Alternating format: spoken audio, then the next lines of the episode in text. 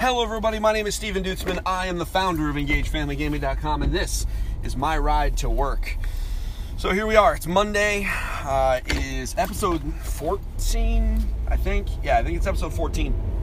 I have proven that the EFG Daily commute is definitely going to be more than just my drive to work. So um, I hope y'all like listening to me talk because I actually really enjoy um, the uh, process of kind of recording these kind of conversational podcasts. Uh, so, for those of you who do not know, uh, uh, Engaged Family Gaming is a website on the internet where parents like myself and my co hosts come together to tell you all about the games you need to know about. Uh, what we want to do is help you get your family game on.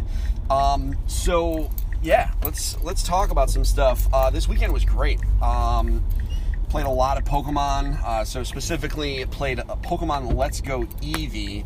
Um, I want to give my impressions of that very briefly. Uh, we're going to write some impressions on the website. Obviously, that game is far too long for us to do a formal review in time for it to matter. Um, and this is a game we really want to savor as a family, so I'm not going to, you know, crush it, um, you know, right away. But I will say this: um, it's really good. Uh, as someone who has never really been grabbed by a Pokemon game before, um, I have played them, but this really grabbed me, um, and I really enjoy it. Um, here's what I think. Uh, I think if you have a um, a child who wants to play, or if you have wanted to play a Pokemon game and maybe some of the deeper role playing game mechanics were a bit too much for you, um, this is a but you were interested in Pokemon. Maybe you loved Pokemon Go, even if it was only for like a week and you just really liked that idea of kind of wandering around catching Pokemon. Um, I think this game is infinitely more accessible than a traditional Pokemon game, um, and I think that's awesome. And I think it also strips out a lot of the other, you know, the crunchier bits in uh, Pokemon games and makes it, excuse me, um, just makes it easier to get into and stay in. Um, specifically, um, the, the the the part that I always struggle with with Pokemon is random battles. You walk through grass, Pokemon just attack you occasionally, um, and now you can see them on the map, so you can avoid them, and they actually move in such a way that they are avoidable if you want. Um, and I think that's brilliant right? Like it makes the world feel more alive because you're walking through a forest and you see all sorts of bug Pokemon and all sorts of plant Pokemon. Like it just makes the game feel more alive rather than oh, there's a patch of patch of grass. I've got to walk through that and I'm probably going to get attacked. Um, you don't have to do it. And that by itself, I think actually makes the game a little bit more easy to understand.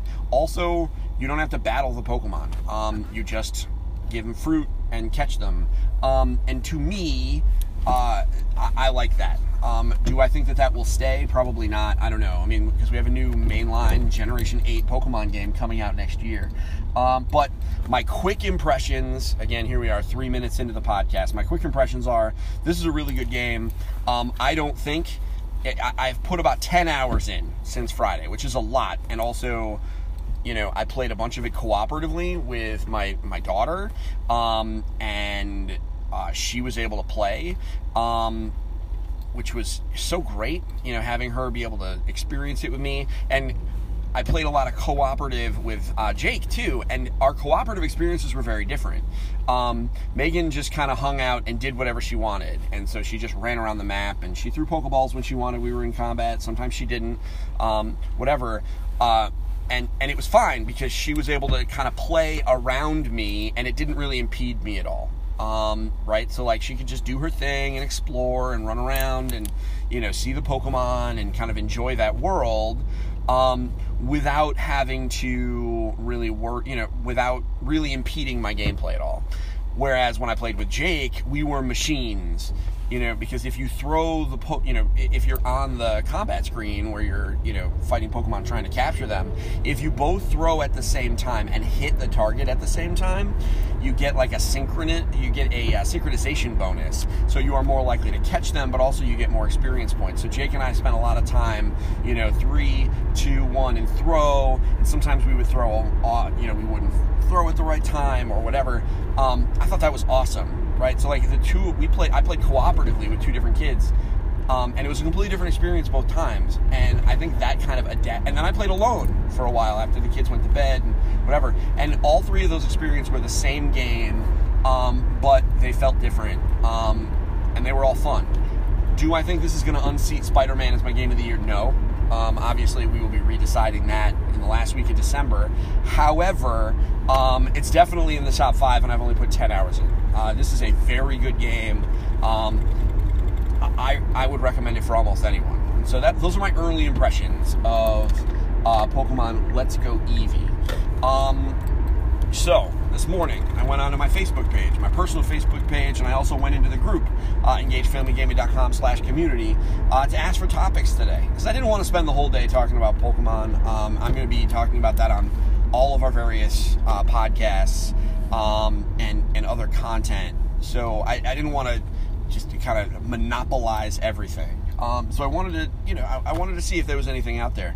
Um, and uh, a good friend of mine, friend of the show, been on the podcast before, uh, Dan Bashirs, um, is uh, he suggested that I write about um, gacha games, specifically um, the idea of like what they are and how they relate to gaming addiction and things like that.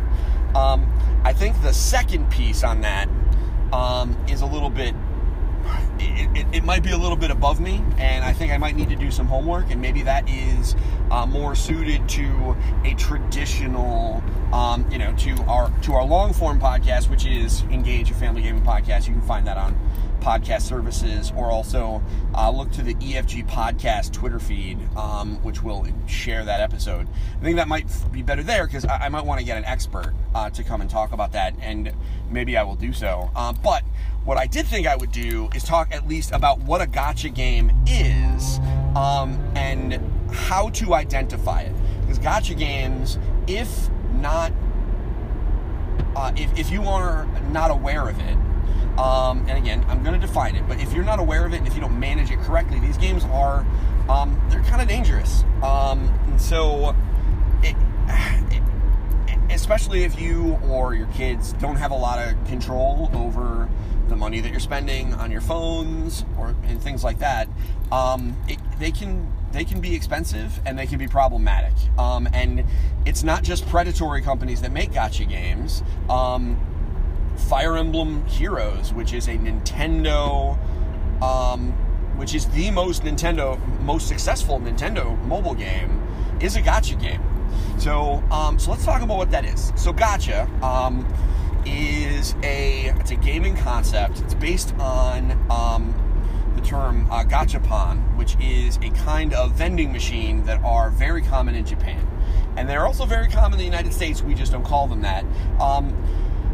Everybody has that experience of walking out of a grocery store and seeing like those line of machines and you put a quarter in and a capsule comes out and you get like you know uh, a, a, decoder ring or a, a, fidget spinner or something simple right? Um, a, a, bouncy ball um, you know something like that right? Um, in japan uh, they have these gachapon machines where you actually will get like cool collectibles. So picture uh, a, a capsule machine like the ones outside our grocery store, where in, in the United States, in North America, those machines are generally designed to be you put a, a you know you put a quarter in, you get a uh, you get a bouncy ball. So low low uh, exposure, right? They're not very expensive, and um, low reward. You're getting super cheap thing. They're meant to be a distraction. They're a, a, pr- a, cheap prize for a kid who is good at the grocery store, right? Like a reasonable impulse purchase in the event that, you know, so that, you, okay, maybe we won't get the deck of playing cards or the Matchbox car because those are two bucks, but maybe we'll get something out of the, the capsule machines, that kind of thing. That's what those are intended for um, in North America in Japan, they have gachapon machines where you could put a $20 in and you could get a really cool collectible. And the, the, the big deal there is the variety, right? That there are, you know, 300 capsules in there and they will often be uh, just imagine a capsule machine that had nothing but Skylanders. Um, and so you put your ten dollars in or whatever, and out comes the Skylander, and that's the, the, the piece that you have. That is um, very common in Japan. And in Japan, it's somewhat problemat- problematic because if you want specifically your guy, or maybe you're trying to complete a set, um, you put your money in and the capsule comes out and it's not what you need, you know, that's, you know, you, you might be tempted to try and put more in to try and get that character that you want, uh, or that whatever it is. Um, the so the difference so it's the kind of the same mechanism but the difference is um, they are uh, the, the, difference is it's a higher cost of entry to get a uh, to get something out of it um, and as a result the companies that create these things like they'll create like these ultra rares where there might be only one in the machine like when it's fully loaded like when it's fully loaded they put the thing in and there might only be one out of one out of a hundred might be this one ultra rare figure. Like imagine if they were Pokemon and there was eh, you really you know there was Pikachu somewhere in that machine. It, it, kind of draws people in and force you know it gets people tricks people into spending money. I remember, um, I mean, and this is a an, eh, this is super personal anecdote, but back when I was in middle school, um, they, they, they, there was a vending machine that came to my school. They put it in, and it gave pencils for 50 cents. And uh, they were NFL pencils. So they had all 32 teams. Um, and so, and you never knew what team you were going to get. And I think you, you know, I don't remember, but I think you put in 50 cents and I think you got two pencils um, of a random team. And they just kind of fell out the slot. And this was a huge deal because obviously, you know, everybody has their favorite team. Um, everybody has least favorite teams. Um, this was compounded by the fact that they were really garbage pencils and were very easy to break. But um, this became a problem very quickly. Within weeks, it kind of got around that number one, you had to be using one of these football pencils. I mean, you just had to, and you had to have a collection. If you were a Giants fan, you just had to have all Giants pencils.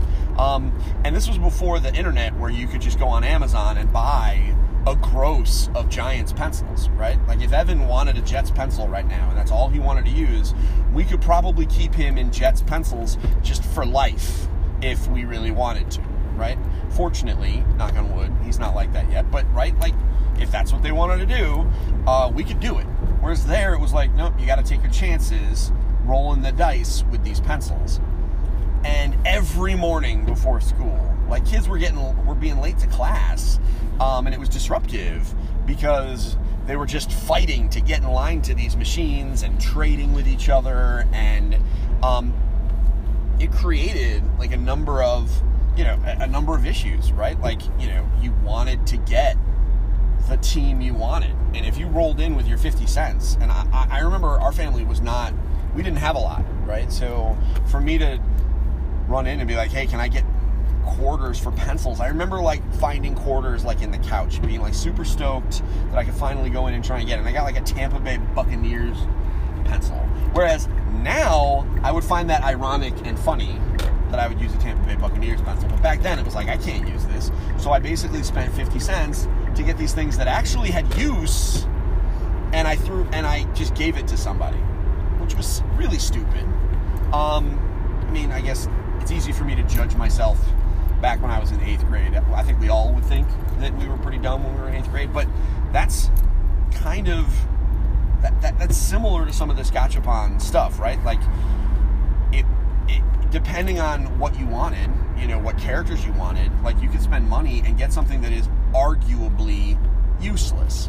Now, if you're listening to all of this and you think to yourself, wow, that really sounds like Steve is describing loot boxes in then you're darn right i'm describing loot boxes. Um, they're very similar to these gachapon machines. Well, not only am I describing loot boxes, which is the things that you probably think about very, um, you know, that, are probably what you think about when you hear some of these things, uh, because we've talked about loot boxes and they've been a big topic of conversation in the gaming space, but also they are very prevalent in the free to play mobile space. And this is the place where I want to talk about it. Loot boxes in, in AAA video games or in big video games on console, those are a known element. A lot of people understand how they work, and at this point, you want you you have decided if you're in or you're out on those. I think, and if you want more, you kind of go back to some of our older podcasts, and maybe we'll certainly address them when we uh, have a more detailed discussion just about how to deal with some of these things, some strategies. But they are a very big deal on mobile. And part of that is because a lot of mobile games are, um, a lot of the mobile games that we see in, in North America are localized versions of these games brought over from Japan. And this is, this business model is so common in Asia, um, they have laws regulating them. Like they are a big deal. Um, and so here is what I wanted to do is give you some strategies. Like if you're, um, because we all have our phones and our kids will come up to us and say, "Hey, I want to download this game." Um, and it, sometimes it's hard to tell like how the game works.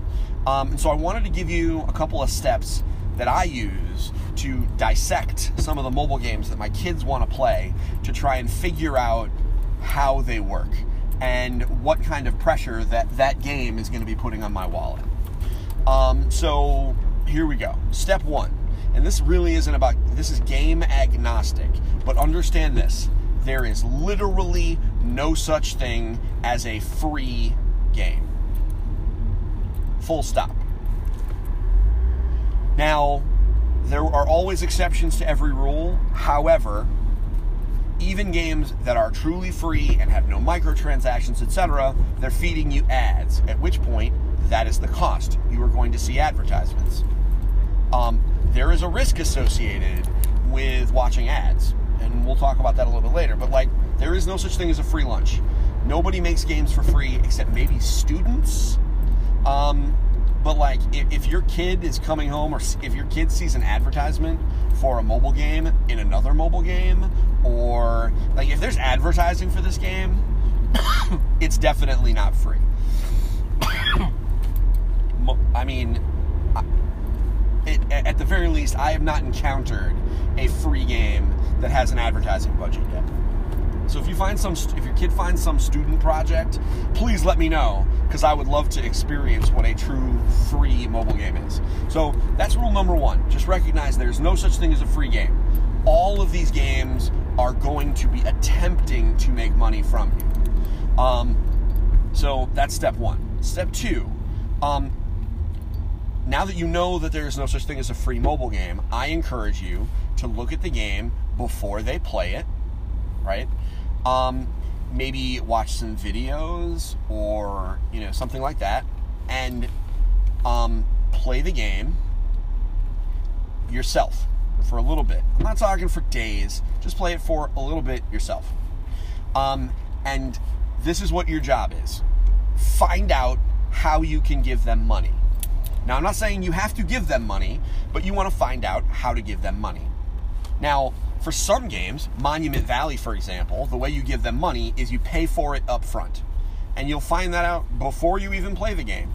And generally, games that have an upfront cost, like a premium mobile game, that's how we would refer to that, like a game that you would pay upfront for, generally, those don't have predatory or, you know, microtransactions or anything like that. Generally, you pay for it, and it unlocks it. There are a lot of really good mobile games that you just pay a couple of bucks for up front and you get to keep them. And, you know, um, some great examples are Monument Valley 1 and 2, 80 Days, which is uh, a kind of a visual novel version of Around the World in 80 Days, which is plays out like a really interesting. Um, really, it's Oregon Trail with just some different choices, um, and it looks awesome. It's like a steampunk Oregon Trail. I, definitely recommend it. Um, and there are others. Um, you know, a lot of the ports of Final Fantasy games, um, those are all premium mobile games. They don't have any shenanigans in them. So, um, you know, find out how you can give them money. Um, and usually it'll be fairly, you know, it, it, it will be one. It'll be one of a few things. Either you have an upfront cost, or um, it'll be a game where you can buy premium currency. Um, a lot of mobile games will have like two or three different kinds of money in the game that you use to buy or unlock stuff. One of them will be a currency that you earn in the game, and a lot of times they will tell you that you will earn this in the game. Um, and then if you go into, and you'll, you'll, you might have to tap around in this, and that's okay.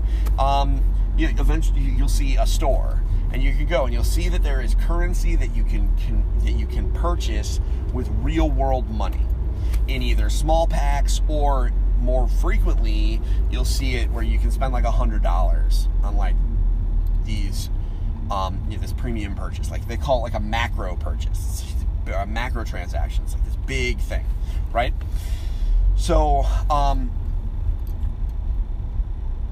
that is the like that's your next step. Find out how to give them money.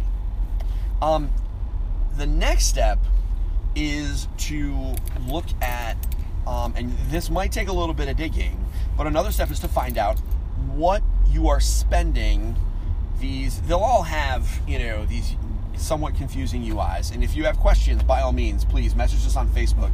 I will help you do this research. I, we have access to both Android and iOS. I will absolutely help you do this research. So please send me a message. Um, let's find this out. But they'll have all these different kinds of currency, and it can be a little confusing. Um, find out what you do with that. Some of them um, uh, will be about like upgrading troops or you know buying items from a shop.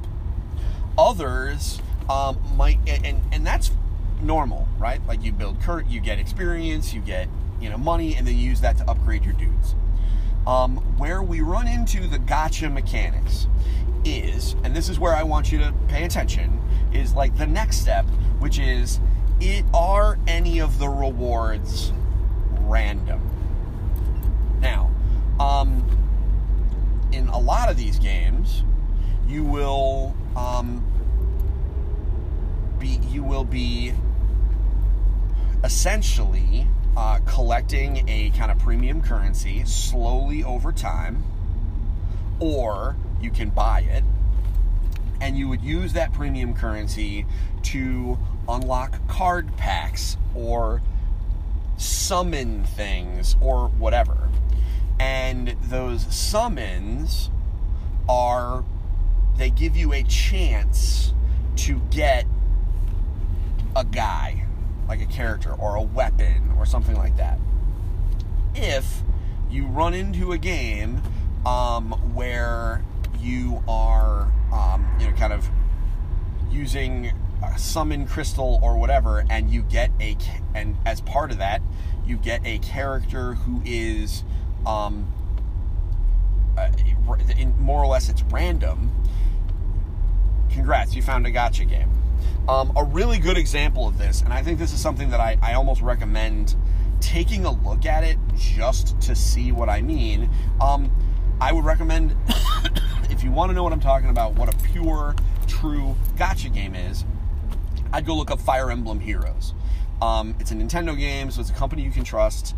Um, and, you know, so it's not, you know, it, it, it it's, it, it is a, I mean, it's a company you can trust, so it's not like your data is going to be in danger or anything like that. It, it, so it's a good company, um, but it's a it's a straight up gacha game. You earn crystals, you summon guys, and you summon characters from across the um, the Fire Emblem universe, of which there are tons of people.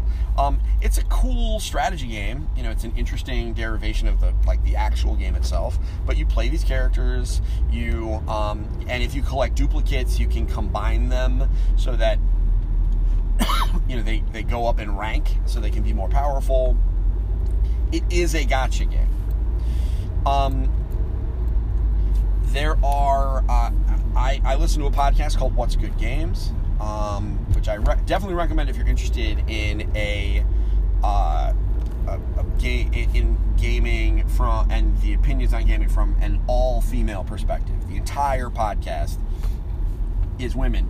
Um, and they had uh, one of their regular hosts at the beginning was a woman named Alexa Ray Corriea who she's a journalist. She's worked at GameSpot and other places.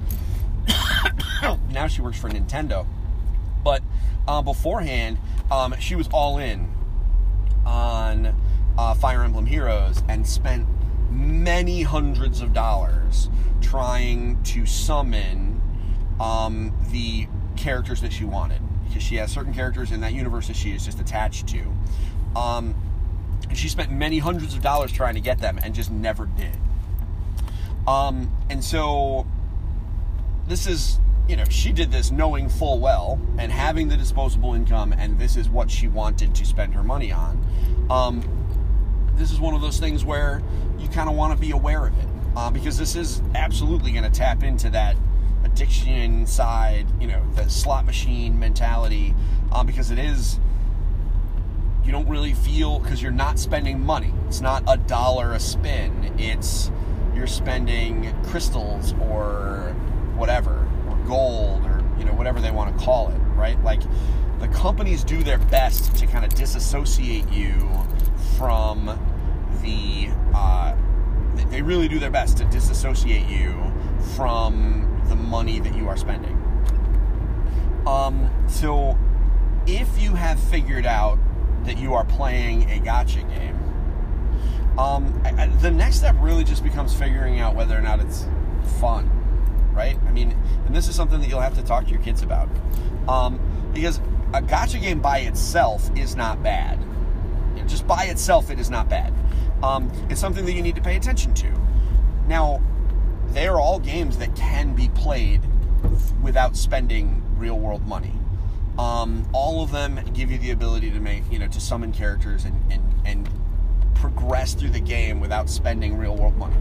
That's that's normal um, because that's how the free to play space works, right? Like if the game is free, they really depend on like two percent of the population that's going to spend way more than you know even the value of a regular console game, um, and the small percentage otherwise that might you know give them a tip every now and again, you know two or three dollars every other month for a game that they play all the time, right? Um, that's what they depend on. So it's possible to play these games for free, um, but it, you know you have to decide whether or not it's worth it. Um, and, so, and, that's where you let them play for a little bit, maybe without spending any money, because um, they always give you a taste. Um, and so, and at that point, it's really a discussion of, you know, are they are are, are you going to let your kid or even yourself or your partner spend money on random dice rolls for characters or for weapons or whatever in this game. Um, the only gacha game that I played for a considerable amount of time was a game called Final Fantasy Record Keeper, which, by all accounts, was fun. And it was cool for me because it's a game where you know you kind of relive the story of various various Final Fantasy games. I eventually stopped playing just because I kind of hit a wall, um, and also I had other stuff to do. I do that a lot with mobile games. I'll play I'll play them like a ton for like a month, and then I'll realize that I've spent too much time playing them, and then I delete them but I enjoy my time with them. Um, the um, so what they would do is like every week there would be a um, th- there would be like a special where it's like oh check it out. All the characters from Final Fantasy VIII they're available now. Buy these spheres and you can summon them. Um, and you earn money to unlock those characters just by completing quests. So like it was possible. Um, but you can't, you know, but you know, you really can't roll the dice a lot. You know, a lot of times it was okay. So the special this week is Final Fantasy VII characters. I've unlocked enough, you know, currency that I can roll like twice, and I would just kind of get what I get and not get upset. And I was fine with that generally. Um, but there was Final Fantasy X week came up at, at one point, and it was like I really wanted Auron because he's my guy. I have a, like a collectible figure of him. Um, and I used my premium and I played a bunch to try and gain enough to, to get it. Like I really like was a bit more engaged. And then it was like there was one day left in the week long special where he was around. And I was like, okay, I'm gonna bite the bullet. I'm gonna spend my, you know, ten dollars and try and get it. And I bought a bunch of spins and I didn't get him. And I thought about doing it a second time. And right as I was about to tap that button, I was like, whoa, whoa, whoa. I had never paid for this game before, so I put my $10 in. It was a game I put, you know, 30, 40 hours in. I think it's worth giving them 10 bucks. Do I want to do more? And that's where it gets you. It's like, okay, I want that reward, or I need that character, or I need that weapon, or whatever. And you don't necessarily get it because what will happen is you'll do these summons, and there'll only be like a a um, it, it will be there will be only a percentage chance to get like the really good thing that you want. You know, the the it'll be you're rolling dice, and maybe ten of them are things that you want. maybe there's some things that you could use that you don't know you want. That happened to me a lot. You know, I would roll the dice hoping for a character that I, you know, that I liked, and maybe I got a character that I needed, so it worked out because um, they're all different and have stats and stuff. Um, but you know, like I wanted Auron. That was like what I needed, and I kept getting other characters and I kept getting other stuff. And um, man, did it it hit me right there. I was like, oh boy, okay, this is what these things are, and that's what you got to watch out for. The idea that you know, like most kids and parents understand that when you're buying Pokemon cards, there's only so much money you can spend to buy Pokemon cards. And if you don't get the Pikachu card, it is what it is. And you have the and beyond that, you have the ability to just go online or go to a store and buy a Pikachu. These games don't really give you that option. If I wanted Auron, frankly, if I if if they had told me, hey, if you give us nine ninety nine, you could have Auron, I would have done it the first day. Right? It's kind of like with Fortnite, right? Like they sell these skins my son wanted the, the NFL skin. It was $15. And so I just gave him the $15. And that's really the thing, right? Like you don't have the ability to buy what you want specifically. You have to get it out of these summons. Um, and that's something you really got to watch out for because uh, it got it almost got me. It almost did. Um, and that's something to pay attention to. Um, you know, these games are um, they're like I said, they're very common in Asia and they are, um, you know, as common as they are in in Asia, um, they are becoming more and more common in North America because it is a um, because it is a viable method for earning funds, right? Like it's a great way to make money because there are a lot of people that just dive right in on this gacha mechanic. So those are some of the things that I do when I kind of when my kids ask me about playing a mobile game, I really try and figure out, and it's not even really mobile, but any game um, that doesn't have an upfront cost. I spend time trying to figure out how am I giving them money, like how do I pay you, and um, and and whether or not it's random, because like I said, these the a lot of them are using these gacha mechanics and they're starting to hide them and things like that.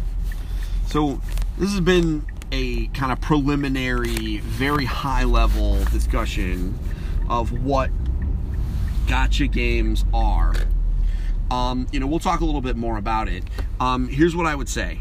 Uh, obviously, it is not a complete discussion. I may have missed some details. If you have thoughts, please. Um, this is going to get shared in the Engaged Family Gaming community.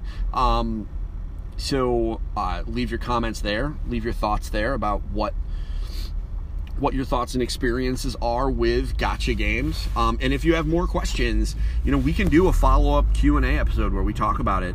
Um, in fact, I would love to do that. So leave your thoughts, questions, and concerns um, in the group uh, when we share it there. Again, that's engagedfamilygaming.com slash community.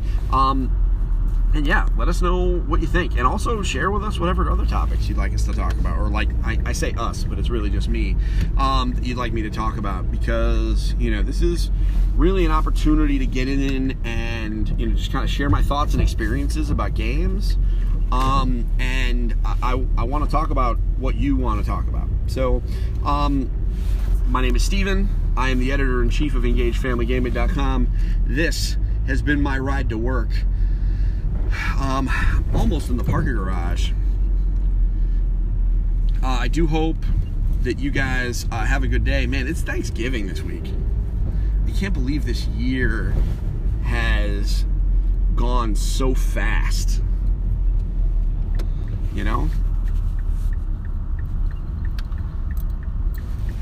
So there we are. So I am about to turn into my parking garage. I hope you guys have a wonderful day. Um, I will talk to you tomorrow. Um, and until next time, my name is Stephen, and this has been my ride to work. You have a great day, and don't forget to get your family game on. Bye now.